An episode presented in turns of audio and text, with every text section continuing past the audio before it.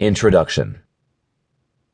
In this day and age, people have self-esteem issues because of the way life is.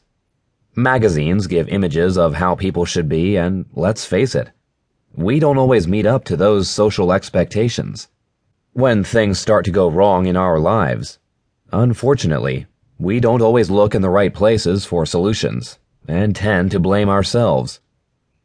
When I learned all about self-esteem and how powerful it was to the way that people live their lives, I knew I was on a mission. It made a huge difference to me to change my attitude. It helped me go from a depressed state to a euphoric one, when I realized that everything I wanted to be was waiting for me to grasp the opportunity. It wasn't a case of living up to other people's expectations. The simple equation is that I only had to live up to my own expectations, and all the rest followed as a natural course of events. There are things that happen during the course of your life that change your views. The things that changed me, for example, were life-changing events that were out of my personal control.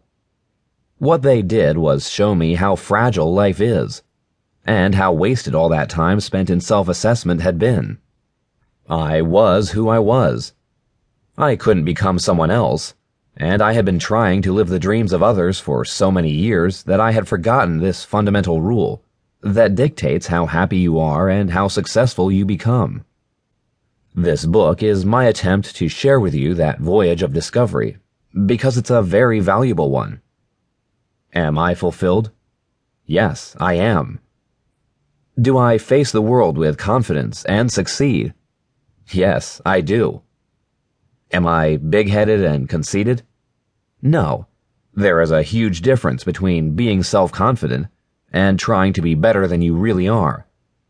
The balance lies in acceptance of who you are, and within the pages of this book, you will share my journey, because it was a journey that took me from a living hell to a life that I always dreamed of.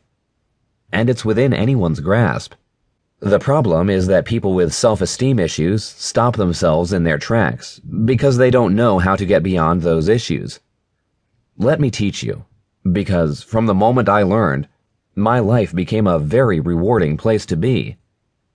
It is my hope that this book will help you to reach that place of comfort too.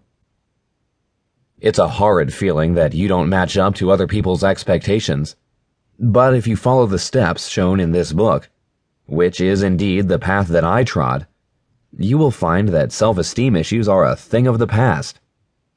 Life is a precious gift that you need to grasp with both hands because you are entitled to. It's not a question of your shortcomings getting in the way. Everyone has shortcomings.